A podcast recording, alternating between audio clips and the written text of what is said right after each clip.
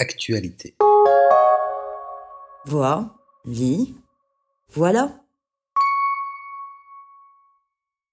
Le livre où la poule meurt à la fin, de François Blé et Valérie Boivin, aux éditions Les 400 coups. Chacun sait la perplexité qui s'empare d'une poule quand elle croise un couteau. Mais que ferait-elle face à une carte de crédit? Oui, il faudrait un banquier un peu plus stupide que la moyenne pour donner à une volaille un moyen de paiement, effectivement. Mais enfin, une banque qui ne pousserait pas tout le monde et n'importe qui au crédit, ça ne vous dit rien? Hmm? Catherine, deux cuisses, deux ailes, un thé, un croupion réglementaire, est ce que l'on appelle une acheteuse compulsive. Un fait assez rare chez les poules. Une perceuse électrique? Ah, Comme disait Racine, elle la voit, elle rougit, elle pâlit à sa vue et blip, passage en caisse. Un jeu de pneus d'hiver La voici qui met la gomme et blip, passage en caisse. Une paire de gants Ah oui, pas de main, pas de bras. Mais qu'importe, c'est chocolat tout de même et blip, passage en caisse. Au sein du poulailler qu'elle partage avec une centaine de ses congénères, Catherine est la seule consciente de son destin. La mort, direction la barquette sous cellophane, en blanc ou en filet, plus ou moins aseptisé. Elle a donc choisi d'en profiter pleinement. Ah, qu'il avait raison, le poète. Vivez si m'en croyez, n'attendez à demain, et faites dès aujourd'hui péter la carte de crédit. Acheter tout ce qui passe, quitte à subir les leçons de morale de Jean-Claude, le coq en chef de la basse-cour, Catherine s'en fiche.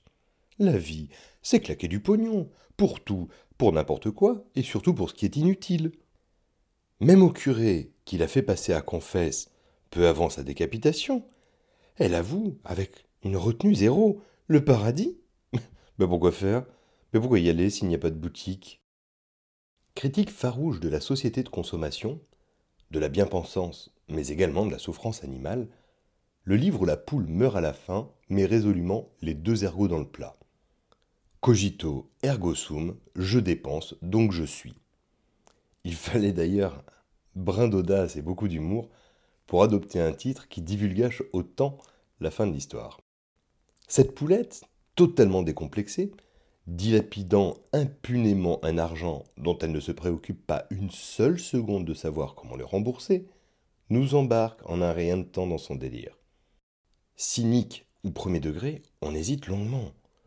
Parce qu'elle incarne un mépris souverain pour les règles établies, optant certes pour un consumérisme effréné, mais sans se soucier aucunement des conséquences. C'est une sorte de révolte par l'absurde et sans revendication.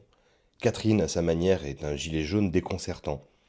Elle pousse à l'extrême la logique d'un monde qui l'invite à dépenser, alors elle dîne au resto tous les soirs, prend le taxi juste pour le plaisir et envoie un fuck magistral au maïs et aux grains qu'on voudrait lui faire avaler. Le tout s'exécute avec un pied de nez aux consignes sociales usuelles. Après moi, le déluge et allez vous faire cuire un de mes œufs. L'album est servi par un dessin délicieusement fantasque qui présente les folies volaillères avec force couleur et un regard plein de convoitise. Les illustrations font rire par la profusion d'objets incongrus, accumulés sans autre motif que d'être possédé, mais surtout d'avoir été acheté.